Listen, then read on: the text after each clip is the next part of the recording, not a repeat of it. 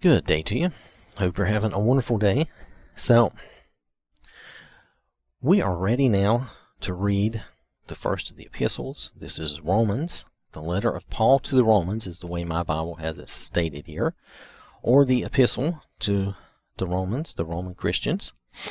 Now, I'm going to read you a little bit of the introduction here. Romans is the longest and most systematically reasoned of Paul's letters. Paul announces its theme um, in chapter 1, verses 16 through 17. Let's look at that real quick. For I am not ashamed of the gospel, for it is the power of God for salvation to everyone who believes, to the Jew first, and also to the Greek. For in the righteousness of God is revealed from faith for faith, as it is written, the righteous shall live by faith. So now I'm going to go through. Now this is from the English Standard Version, but I'm probably going to go through and look at quite a bit of this in the Amplified Bible as well, because I think that brings up a lot of. Uh, I think that helps us get, uh, you know, get a clearer meaning. I'm sorry, I was I was being distracted by trying to bring that up right now. Um, but I think that helps us get a clearer meaning and helps us to uh, understand what is being said better. So I'm probably going to do uh, a little bit of both because I want us to understand. Now the English Standard Version is pretty easy to understand, but the uh, sometimes the Amplified Bible just brings more out. All right. So anyway, Paul announces its theme, and we read that. The gospel is God's power for salvation for both Jew and Gentile because it shows us how our righteousness comes from God. Paul explains the need for justification through faith because of sin. And uh, there's uh, several places where he does that. He then spells out the results of justification by faith in terms of both present experience and future hope. And then, let's see, he expresses his sorrow that many of his fellow Israelites have not embraced the gospel. And, um, let's see, he concludes by describing how the gospel should affect one's everyday life. Now, he wrote this letter to those in, uh, in Rome, and they say they think he wrote it about AD 57. I'm just going to roll with that uh, as I have no idea one way or the other. So um, I'm not a historian, so I'm not going to debate. Their their timeline is probably about right. It's you know it's got to be fairly close, right? Pardon me, I'm a little dry here. So we're going to start with Romans 1. Now, reading these epistles, I really want to try to take our time and not race through these. So these may be longer sessions than some of the others. Before we've read, the things we've read have been more of like Christ's life and actions and then the actions of the apostles. And now we're really getting into where the gospel is being explained. And so we're going to need to probably slow down and take a little more time. So bear with me on these. Um, if it seems like I'm flying through anything, please let me know um, in comments or whatever. Um, all right, so this is chapter 1. Paul, a servant of Christ Jesus, called to be an apostle, set apart for the gospel of God, which he promised beforehand through his prophets in the Holy Scriptures, concerning his Son, who was descended from David according to the flesh, and was declared to be the Son of God in power according to the Spirit of holiness by his resurrection from the dead, Jesus Christ our Lord, through whom we have received grace and apostleship to bring about the obedience of faith for the sake of his name among all the nations, including you who are called to belong to Jesus Christ. To all those in Rome who are beloved by God and called to be saints, grace to you and peace from God our Father and the Lord Jesus Christ. Now that that is Paul's introduction. And this is one sentence. Talk about a run on sentence. And not that I haven't looked at this before, but it's just that, I mean, if you really pay attention, his, his intro, his greeting is a run-on sentence of of multiple sentences and, and and lots of statements here. So Paul, a servant of Christ Jesus, called to be an apostle. He was called to be an apostle, set apart for the gospel of God. He was preaching the word of God and he was to teach and bring the word of God, which he promised beforehand through his prophets in the Holy Scriptures. God promised this beforehand concerning his son who was descended from David according to the flesh. Now, Jesus came down through the line of David, you know, in the uh, his human form. Um, Jesus, because Jesus was human, he had a body, even though he was also he was also the Son of God, and he was also God in the flesh and the Word in flesh. He was, you know, he was, he had a human body. He was a human in that sense. Um, and was declared to be the Son of God in power according to the Spirit of holiness by his resurrection from the dead.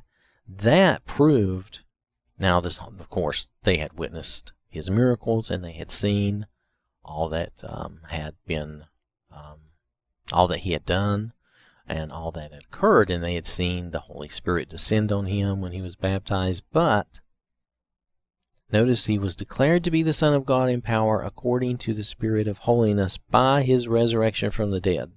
That was the absolute proof. That was boom. That was it. That he was that he was the Son of God. Jesus Christ our Lord, through whom we have received grace. We receive our grace. We receive um, the forgiveness and grace of God through Jesus and and we're going to this is all going to be explained more in depth as we go through all these epistles but um, it is through jesus that we receive our forgiveness through his sacrifice and his resurrection. We receive our gra- his god's grace and forgiveness and apostleship to bring about the obedience of faith for the sake of his name among all the nations. Now let me let me see if i can dissect this correctly. Through whom we've received grace and apostleship, meaning we've received, you know, um, Paul has received an apostleship, and to some degree, we've all received a mission to spread the word of Jesus. So you could say in a in a very I don't want to say this in the wrong way, in a very finite way, that we're all apostles or we're all you, you could almost say we're all preachers or whatever, but you get the idea in a way because we're all supposed to spread the word of God.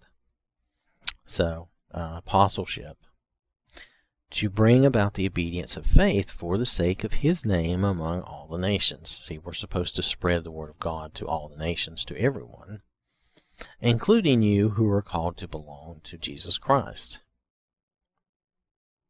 So I'm having I'm having even parsing through this, I'm having just a little trouble with this and maybe it's this, this translation, or maybe it's me. Including you who are called to belong to Jesus Christ, who we are called, we are called to belong to Jesus Christ. Oh, he was bringing, okay. So he's, he's bringing the gospel to us too, that are included, you know, teaching us who are, um, called to belong to Jesus, uh, to fellow Christians, teaching fellow Christians as well.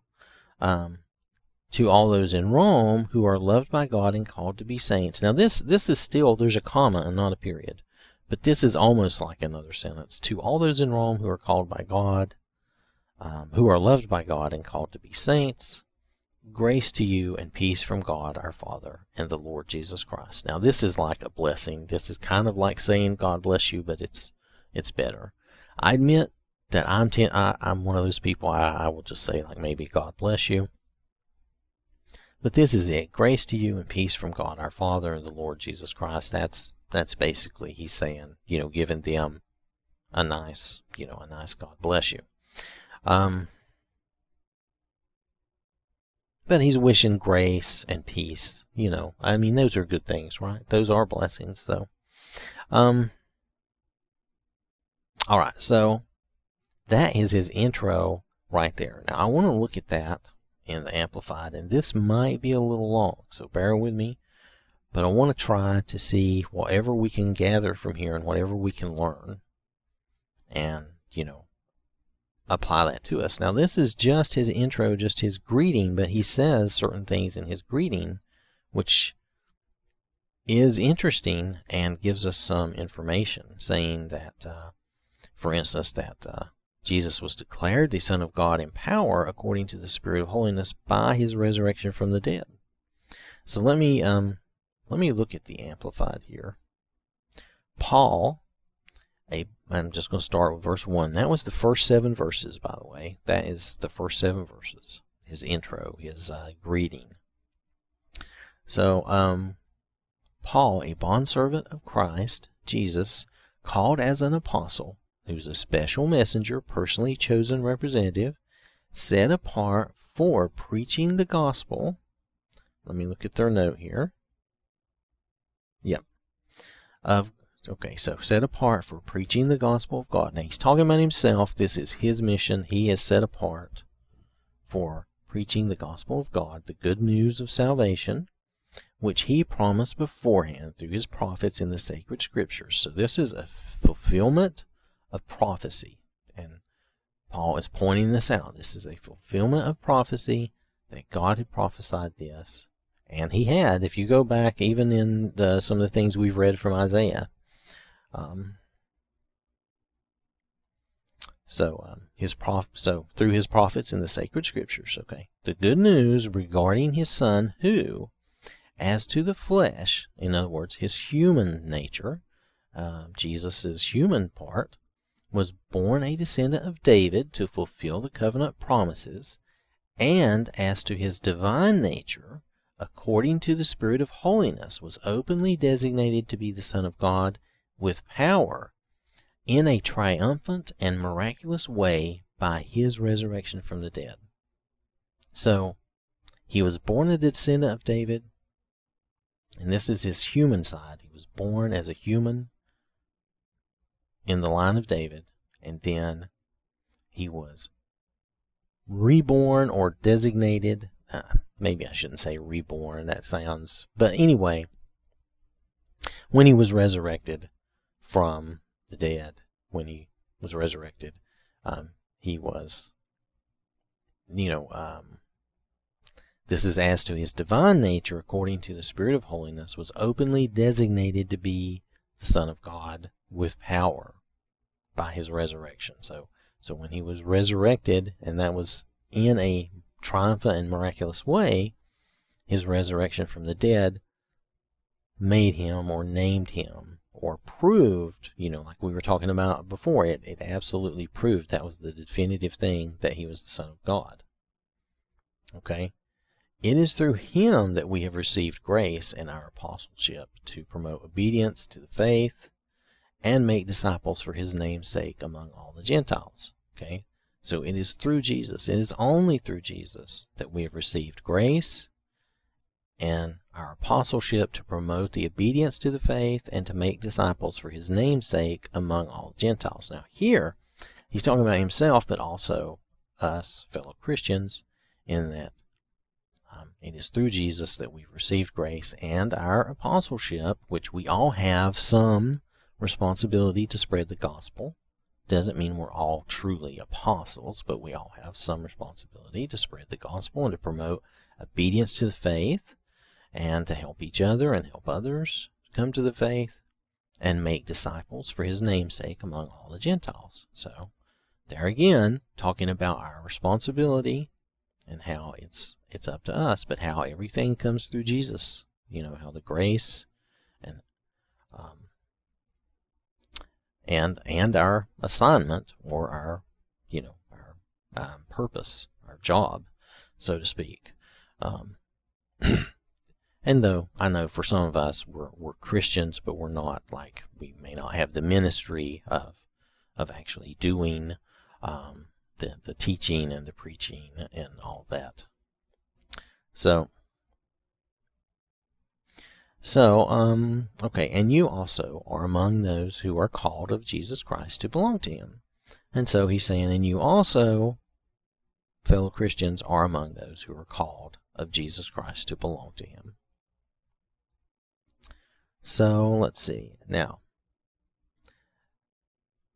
this is this is going to read differently. I am writing to all who are beloved instead of just saying to all those in Rome. Says I am writing to all who are beloved of God in Rome, called to be saints, God's people, and set apart for a sanctified life. That is set apart for God. I'm sorry I hit the mic. That is set apart for God and his purpose. Grace to you and peace, inner calm and spiritual well-being from God our Father and from the Lord Jesus Christ.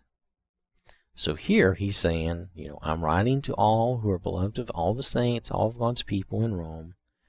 He says, um, grace to you and peace from God. This is like saying again another. It's a it's a blessing, but he's saying, I'm writing to you, um, who are beloved of God in Rome, called to be saints, God's people, set apart for a sanctified life, which we are and that is set apart for God and His purpose.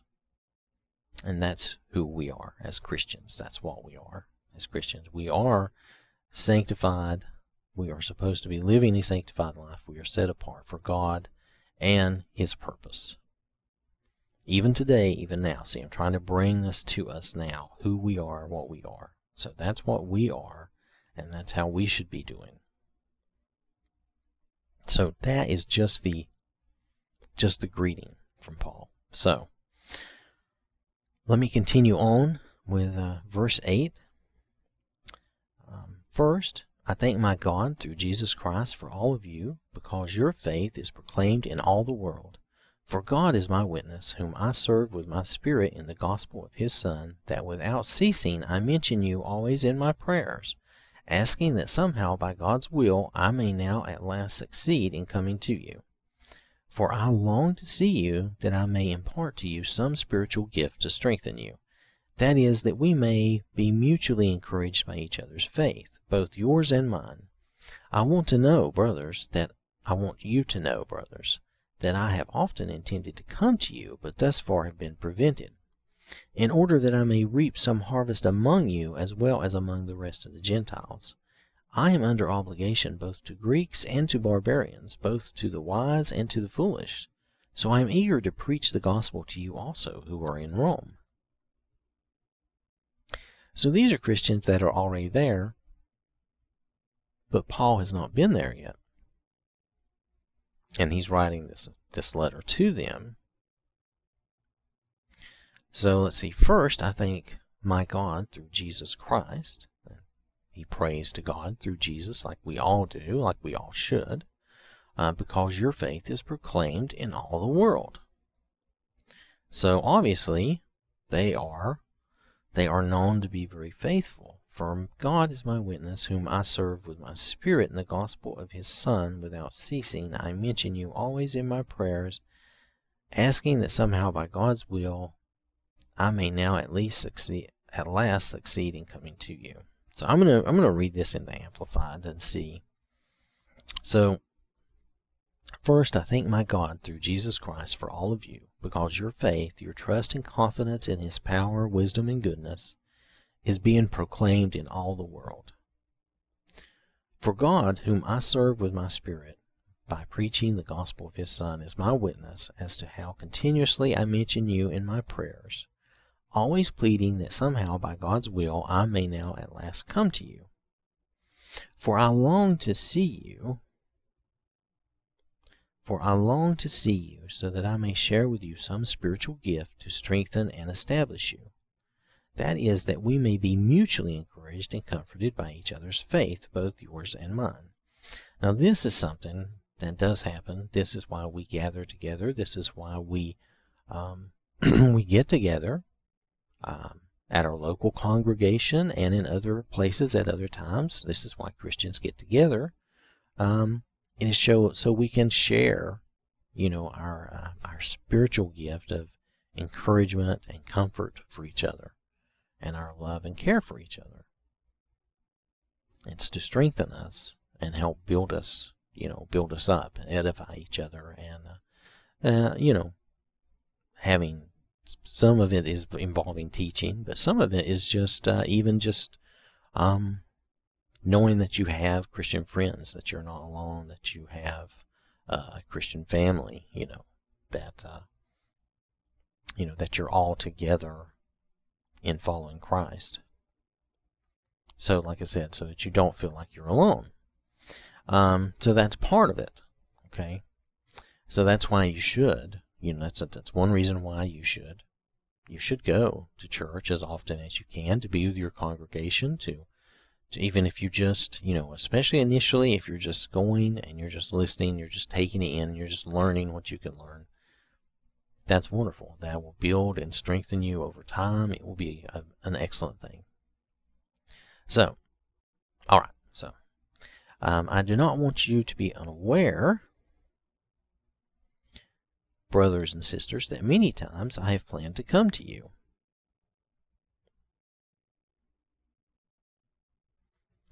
Um, and I have been and have been prevented so far, so that I may have some fruit of my labors among you, even as I have among the rest of the Gentiles.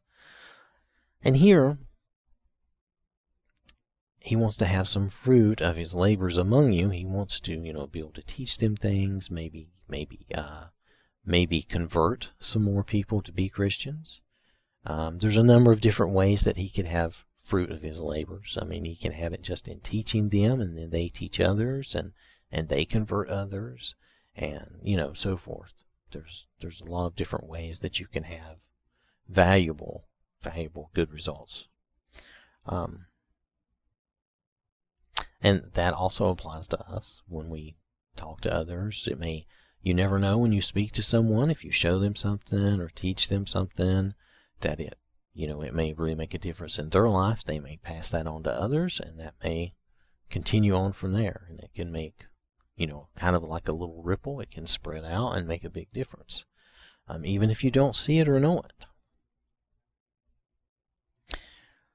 All right.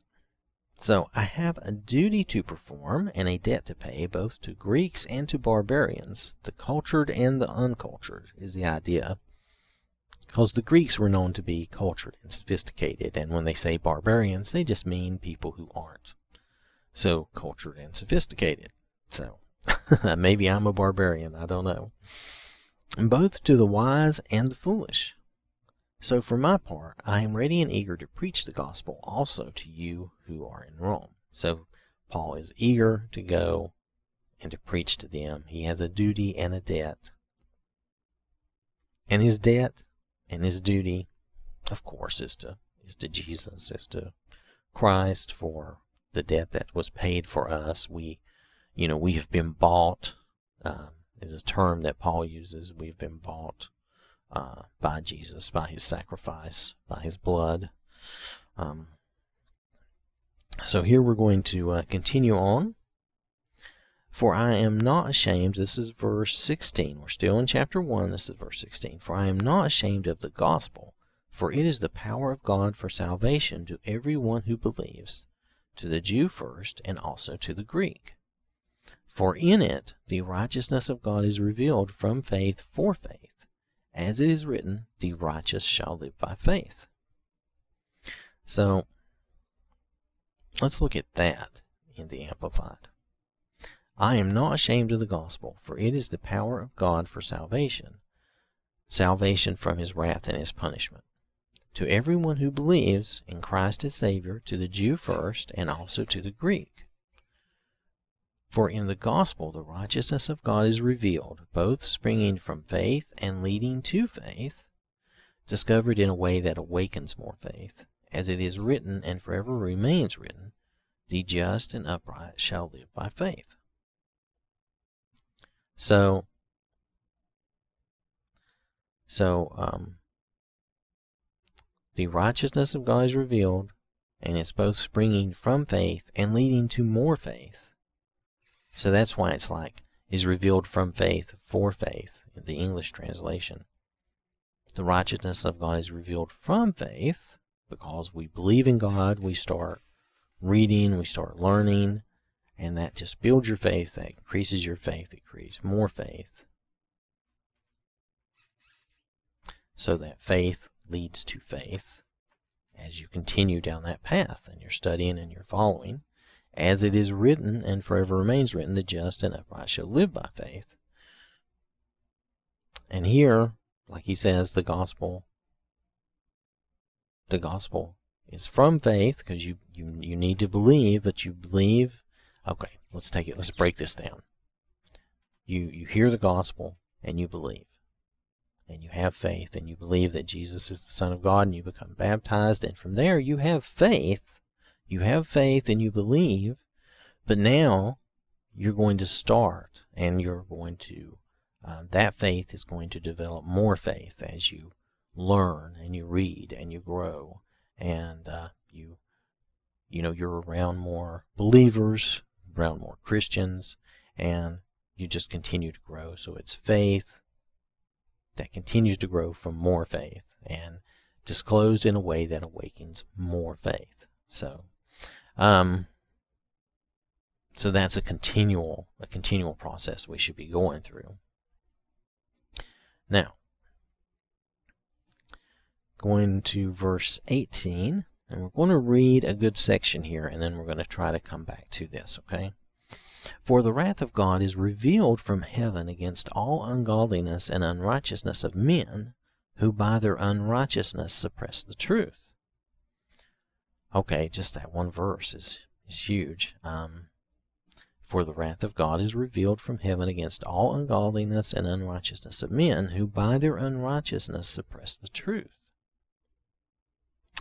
For what can be known about God is plain to them because God has shown it to them. For his invisible attributes, namely his eternal power and divine nature, have been clearly perceived ever since the creation of the world in the things that have been made. So they are without excuse. For although they knew God, they did not honor him as God or give thanks to him, but they became futile in their thinking, and their foolish hearts were darkened. Claiming to be wise, they became fools, and exchanged the glory of the immortal God for images resembling mortal man, and birds, and animals, and reptiles. So I want to read. Okay, that's that's verses 18 through 23. Let's take this in sections, and we will read this as a whole too, or maybe we should read all of this as a whole. Well, let's hold here for a moment. Let's, uh, okay. I'm going to read this in the Amplified. For God does not overlook sin, and the wrath of God is revealed from heaven against all ungodliness and unrighteousness of men who in their wickedness suppress and stifle the truth. Because that which is known about God is evident within them. See, they know in their inner consciousness, for God made it evident to them. For ever since the creation of the world, his invisible attributes, his eternal power and divine nature, have been clearly seen, being understood through his workmanship, all his creation, the wonderful things that he has made, so that they who fail to believe and trust in him are without excuse and without defense. For even though for even though they knew God as the Creator, they did not honor Him as God or give thanks for His wondrous creation.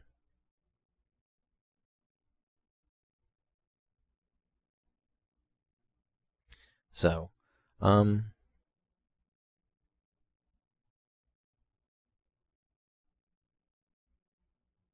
okay, so um, they did not honor. Okay, hold on. I'm oh, I'm sorry. I'm trying to look at a note here. Like I said, this is really um, this is really all just done, just kind of on the fly sometimes. So, on the contrary, they became worthless in their thinking, godless, with pointless reasonings and silly speculations, and their foolish heart was darkened. Claiming to be wise, they became fools and exchanged the glory and majesty and excellence of the immortal God for an image. And this is, you know, this is idols basically, you know, um, basically Paul is putting down idols, and I will talk about that in a moment, um, which makes sense. So, an image, worthless idols in the shape of mortal man and birds and four footed animals and reptiles. Okay, so I apologize for that pause here a moment ago, but I was looking at a note that is in the Amplified here. So, the wrath of God is revealed from heaven against all ungodliness and unrighteousness of men, who by their unrighteousness suppress the truth. We think of that and we apply that today, and we see that in today's world that people do suppress the truth. For what can be known about God is plain to them. They plainly see, you plainly see in creation all around you that there was a God. Okay, that there is a God, not was a God. I apologize for that. But I'm thinking also in the past for these people. But even as applied to today, there is a God. And it's plain to see that there is a God from creation, from the way everything is made. There is no way that all this just happened by random chance because that's not how things work. We've never seen, just say for instance, an explosion create life. We've never seen life just spring up from nothing, you know, and that's that's how things were made. That's how things were created. God created that. Um but then that's where we, you know, that's where he says, for his invisible attributes, namely his eternal power and divine nature, For ever since the creation of the world, his invisible attributes have been clearly seen, being understood. Through his workmanship, all creation is what he was made. So that they who fail to believe and trust in him are without excuse and without defense. For even though they knew God, now, this kind of let me let me read this note to you. Anyone who attributes the existence of the world to chance or to a different creator is already guilty of deliberately rejecting God. Because to deny the true God, one must set aside common sense. Okay, so Paul is writing this as though, and which it is, it's common sense that, of course, there is God, there is a God, and He created everything, so, for even though they knew God as a creator, they did not honor him. But some people know they know there's a God, but they do not honor him. They do not give thanks for his creation. On the contrary, they are worthless in their thinking, godless, with pointless reasonings and silly speculations. Okay, we see this all the time in today's world. And their foolish heart was darkened. Claiming to be wise, they became fools. To be wise, they became fools, and exchanged the glory and majesty and excellence of the immortal God for an image. This is idolatry.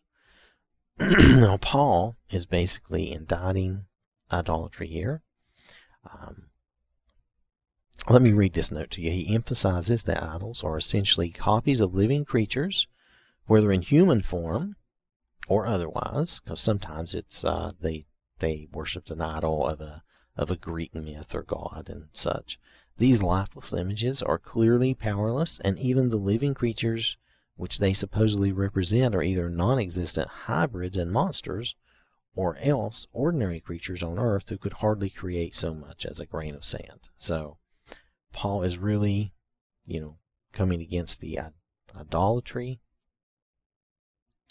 and um, talking about that being worthless and uh, that they, you know, they became fools for following these idols. Now, we make our own idols in today's world and our time. Um, our idols may be any number of things from, uh, I'm trying to think of a good example. And right now I'm losing it. Our idols may be, uh, maybe we are a great lover of uh, cars or a great lover of uh, well, it can be anything. It can can be your idol. You can make anything your idol by accident, even um, just by simply putting all your time and effort into it and, and ignoring God. Um, it could be your work. It could even be your work. It could be some form of entertainment that you like. Um, it could be um, that you spend uh, all that time in other pursuits. Um, I'm just I'm just drawing a blank at the moment, but you get the idea. like um, n- like most things are in and of themselves fine. Hold on just a second. I'm kind of dry and getting kind of froggy, so give me just a second. So, you know, um, we can easily make an idol out of all these things we love. Like I love my electronics. I love to, uh, you know, have my computer and be able to do stuff. And I like to be able to. Uh, I have like uh, an Xbox, which I do this on, and I do like to play games. You know, and you can you can make that too much of a priority and put that ahead in your life. Um, in general, you can put entertainment and sex and other things in in front of everything else and make those your idols. Um, we don't want to do that, but uh, we can. And these people actually were creating idols and worshiping actual idols. and Paul was just telling them how foolish that was because, of course, an idol cannot create anything for you or do anything for you. I have, um, I have a little toy of the uh, Mach V from Speed Racer cartoon sitting over here in front of me, and uh, it's just there because I always kind of like that, and uh, my, son gave me that car for fun, and um, but it's not my idol. I don't worship it. I just it just reminds me of that cartoon when I was a kid that I liked, you know. Um, but but you can make things your idols. You know, you can collect things to such a degree that that, that they become your idols. Um, and in these these days that Paul is referring to, these people were truly worshiping idols. In our case, a lot of times it's more deceptive. Something becomes an idol without us realizing it because we we don't realize we slowly slip over into that area of just putting more and more time and focus into that to the exclusion of all else. I mean, maybe we spend too much money on it. Maybe we spend too much time on it. Maybe, um, eh, you know, and, and if there's no benefit other than you're just getting enjoyment out of it, then you're selfishly just serving yourself. When you get to a certain, you know, degree, a certain extreme, you're just serving yourself at that point, and you're making that an idol for you to worship and spend all your time on, and you know, spend all your effort in. So, and that can involve sex, and we're going to get into that in the next couple of verses. Let's read those now. Because I'm hoping I'm hoping that we've gone through that enough that you understand um, what Paul is saying there. Therefore, God gave them up in the lust of their hearts to impurity, to the dishonoring of their bodies among themselves, because they exchanged the truth about God for a lie and worshipped and served the creature rather than the Creator, who is blessed forever. Amen. So, definitely we're talking about people who know or knew there was there's God, but they are refusing, they are refusing God, and they're exchanging the truth about God for a lie and worshiping and serving the creature rather than the creator. That's what they're doing with these idols. Okay, we want to be careful we're not doing this. Let me read this in the Amplified. Therefore, God gave them over in the lust of their own hearts to sexual impurity, so that their bodies would be dishonored among them, abandoning them to the degrading power of sin, because by choice they exchanged the truth of God for a lie and worshipped and served the creature rather than the Creator who is blessed forever. Amen. So, God gave them over because they were doing this by choice. They were choosing. And this is this is the way it always is. We are choosing either God or sin all the time. Basically. I mean, not that there's things that there's things that aren't harmful, that aren't bad, that you can certainly choose and do. But even then, you're choosing something that is, um, you know, something that is good and over something that is bad. Because if you're choosing something that's bad, it's just bad. Anything that's not bad is, by definition, to me, good. I'm a, I'm a very black and white person. The, the, unfortunately, the world wants you to think there's a big gray area that you can play around in, but there's not. It is it is black and white. Um, if you want to sit down and let's say you want to watch a I don't know, I'm going to try to think of something. Let's say you want to sit down and watch Columbo on TV. Been watching Columbo some while lately, off and on. so anyway, I like those old shows. But um, there's nothing inherently wrong with that. Columbo is an interesting, entertaining fellow. He's always a good fellow. He's always trying to get to the uh, um, get the bad guy and get him arrested. You know, it's a good thing with a good uh, principle behind it and a good story to it, an interesting story, and it's it's really pretty moral if you think about it, a pretty moral telling. So um, that is by definition a good thing. Now there are neutral things. Most of those are objects. A hammer, for instance, is a tool. I consider it to be neutral. It's only neutral until you use it. Once you use it, you use it for good or bad. It's that simple. But by itself, just laying there, it's nothing. It's neutral. It's a good object, though, to have and to use when you use it for good. Am I getting off the topic? Hmm, maybe. Maybe. Anyway, it's all a choice, is what we're getting at. and they they've chosen to move away from the truth of God. They've chosen to ignore the truth of God for a lie and worship something that's that has no power, that has nothing. You know, and it is all about choosing God over these idols. Whatever our idol may be, whatever it is that we're interested in, whatever we're doing, it's all about choosing God over that. It's not that you can't still enjoy other things, but it is about choosing God. So if I got off topic there and kind of confused things. I, I apologize, but I was just trying to make a point of that. Um, you know, um, it's always about our choices. Um, when we exchange the truth for a lie, when we exchange good for bad, it's, you know, I mean, it's always good and bad. It's always the truth and a lie. It's, there's not really an in between. Um, sometimes if we think there is an in-between, that means we probably have something wrong somewhere. Um,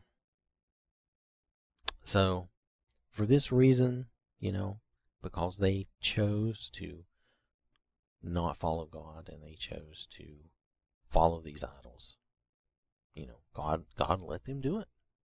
You know, it says He gave them over to the lust of their own hearts, and He will let us make those bad choices and do whatever we want to do. He's not going to stop us. He wants us to come to Him and want to come to Him. So we're going to read on in verse 26 For this reason, God gave them up to dishonorable passions. For their women exchanged natural relations for those that are contrary to nature. And the men likewise gave up natural relations with women and were consumed with passion for one another, men committing shameless acts with men and receiving in themselves the due penalty for their error. Well, okay, this this is plain. I'm going to read this in Amplified Bible, but I think this is pretty plain. For this reason, God gave them over to degrading and vile passions. For their women exchanged the natural function of that which is unnatural, a function contrary to nature. And in the same way, also, the men turned away from the natural function of the woman and were consumed with their desire toward one another men with men committing shameful acts and in return receiving in their own bodies the inevitable and appropriate penalty for their wrongdoing. So we know uh, largely what this has to do with. That uh, you know these are people who were committing you know homosexual acts and unnatural acts that are maybe not clarified. For their women exchange the natural function for that which is unnatural a function contrary to nature. So that could be a number of different things. So, um, so we know that um, this is what they were doing. This is what they were interested in doing. This is what they were choosing. Okay, they were choosing this, and people still choose this today. People make this choice rather than following God, rather than believing and following the appropriate thing. And part of this, part of the reason for this, I believe, is that they are malcontent, they are uncontented with what they are, and they want something else, and they want to be something else. Um, but they can't be. And uh, but anyway, um, cause these people are choosing to do this, and that's that's the way this is. That's the way homosexuality and all these other um, odd sex things that we know are not normal and natural. People choose those for whatever reason. They choose those. It's not. It's not that they are born that way or that they are made that way. They choose to do those for whatever reason. And, they may have whatever justification or reason they have, but they choose that. Again, God is not going to, He's not going to step in and stop you, but, you know, it does say, receiving in themselves the due penalty for their error, um, receiving in their own bodies the inevitable and appropriate penalty for their wrongdoing. So, um, there are certain, there can be certain health issues when you're doing things you shouldn't be doing with your body that can create certain problems. Um, so here, and I guess if we roll back up to the earlier verses, you know, God gave them up to the lust of their hearts, to impurity, to dishonoring of their bodies among themselves. So, because they exchanged the truth of God, you know, for a lie. And this is what happens when we worship ourselves. We have idols of of ourselves as well as, you know, as well uh, as other things. But we become absorbed, self very self-absorbed in what we want and what we want to do and how we want to be. Now, um, I'm going to continue on in verse 28. And since they did not see fit to acknowledge God, God gave them up to a debased mind to do what ought not ought, ought not to be done. They were filled with all manner of unrighteousness, evil, covetousness, malice. They are full of envy, murder, strife, deceit, maliciousness. They are gossips, slanderers, haters of God, insolent, haughty, boastful, inventors of evil, disobedient to parents, foolish, faithless, heartless, ruthless. Though they know God's decree that those who practice such things deserve to die, they not only do them, but give approval to those who practice them. And this sounds so much like today in the way a lot of people have become.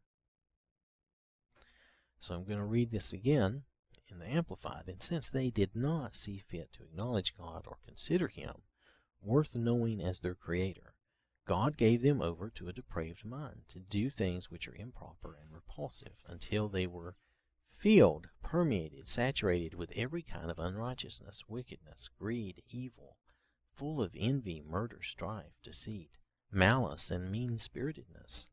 They are gossips, spreading rumors, slanderers, haters of God, insolent, arrogant, boastful, inventors of new forms of evil, disobedient and disrespectful to parents, without understanding, untrustworthy, unloving, unmerciful, without pity. Although they know God's righteous decree and his judgment, that those who do such things deserve death, yet they do not only do them, but they even enthusiastically approve and tolerate others who practice them. So, this has been all about the unrighteous, and that is still more about the unrighteous there and about the the evil practices and um, people worshiping idols, and then people also committing all these other acts because of God God is not going to interfere. He's not going to stop you from doing what you want to do. He wants you to choose him. And he will give you over and just let you do whatever you're doing if that's what you want to do. But see, that's your choice. That's your choice from God if you do that. And that's that's what people are doing, and that's what we would like for people not to do, because it is harmful to them, and it brings them about, you know, to the wrong end. We don't want them to have that end.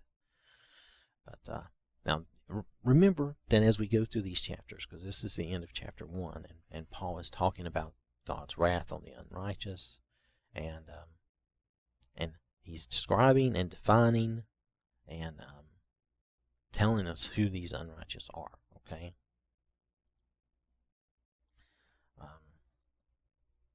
And so, in the next chapter, he's going to continue. Now, remember, this is all really one letter.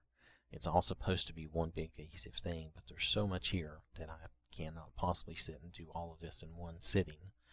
Um, But here he's definitely defining the unrighteous here for us, who they are and what they are. These are examples of what we should not be. Um, or how does it say that ought not to do? And yeah, as we ought not to be, we should not be these things. Um,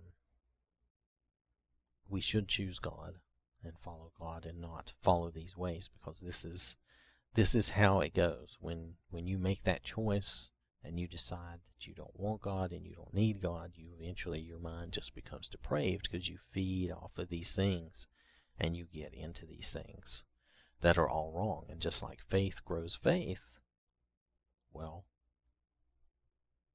you know this this kind of depravity and these kinds of um, activities and these kinds of things they breed more of the same. So it's kind of a reap what you sow principle. Again going back again to that that still is uh, a uh, basically a law of how things work. So all right so that is romans the letter to the romans that's paul's letter to the romans that is chapter 1 I know it's been quite long, but I, appreciate you listening. And in the next part, we'll try to pick that up and try to keep this mentioned and keep this looking at this as a cohesive letter as best we can. Okay? All right. Thank you for listening. Hope you have a wonderful day. And remember, God loves you.